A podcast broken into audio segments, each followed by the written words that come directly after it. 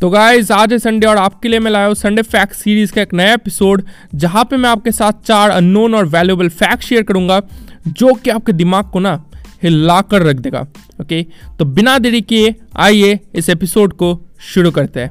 Guys तो आज मैं चार फैक्ट्स लाया एक ऐसे लेजेंड के बारे में, जिसने recently all forms of cricket से रिटायरमेंट लिया।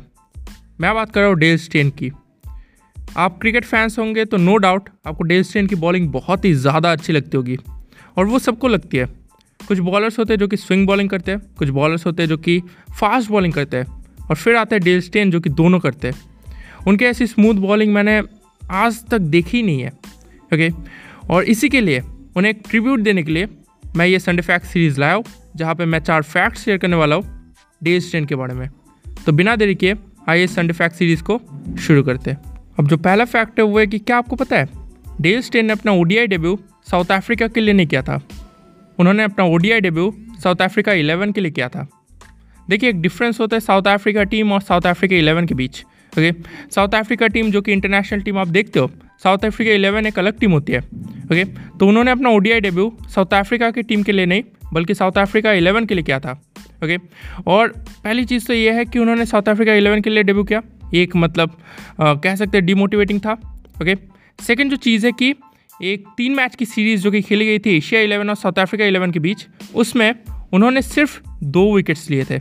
मतलब उस तीन मैच की सीरीज़ में सिर्फ़ दो विकेट्स तो ये डिमोटिवेटिंग और ज़्यादा था।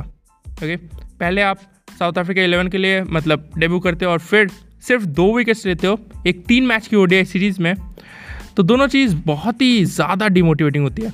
लेकिन फिर भी उन्होंने उस डिमोटिवेटिंग फ़ेज़ को क्रॉस किया और चार महीने बाद ही इन 2005 उन्होंने साउथ अफ्रीका के लिए डेब्यू किया ओके और उसके बाद जो हुआ, वो एक हिस्ट्री है। तो दूसरा फैक्ट वो है कि क्या आपको पता है? डेल स्टेन एक मूवी का भी हिस्सा बन चुके हैं। जी हाँ डेल स्टेन एक मूवी का भी हिस्सा बन चुके हैं।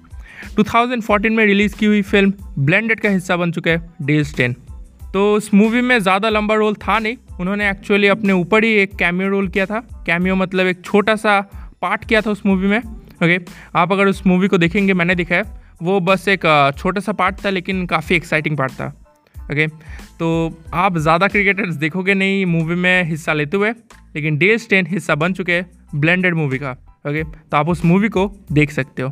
जो तीसरा फैक्ट हुआ है कि क्या आपको पता है डे स्टेन के कई सारे निकनेम्स है। एक जो निकनेम काफ़ी ज़्यादा फ़ेमस है, वो है स्टेन गन लेकिन इसके अलावा भी दो ऐसे निकनेम्स है, जो कि बहुत सारे लोगों को नहीं पता। उसमें से एक है स्टीन रिमूवर और दूसरा है फलाबोड़वा एक्सप्रेस। तो ये दो निकनेम्स मतलब बहुत सारे लोगों नहीं पता, स्टीन रिमूवर और फलाबोड़वा एक्सप्रेस। ओके लेकिन आपको अब ये निकनेम्स पता है। अब जो चौथा फैक्ट है, वो कमाल का फैक्ट है।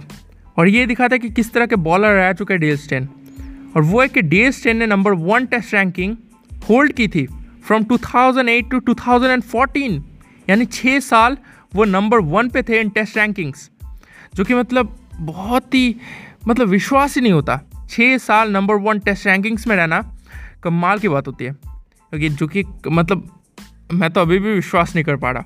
तो ये थे चार फैक्ट्स डेस्टिन के बारे में। मुझे अभी भी विश्वास नहीं हो रहा कि उन्होंने रिटायरमेंट ले लिया।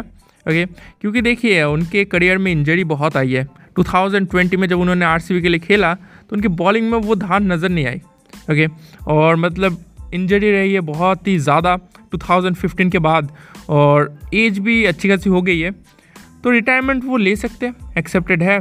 और लेकिन एज अ फ़ैन ये मतलब दुख होता ही है। मैं तो उनकी बॉलिंग और भी ज़्यादा देखना चाहता था। काफ़ी स्मूथ बॉलिंग है, उनका स्मूथ एक्शन मतलब बहुत ही कमाल का लगता है। ओके तो आपको क्या लगता है डी स्टेन के बारे में आप मुझे डीएम करके बता सकते हैं इंस्टाग्राम में फेसबुक पे at the rate Dil cricket पर। आपसे मुलाकात होगी और एक अमेजिंग पॉडकास्ट एपिसोड में, क्योंकि दिल में क्रिकेट इसलिए दिल है क्रिकेट धन्यवाद।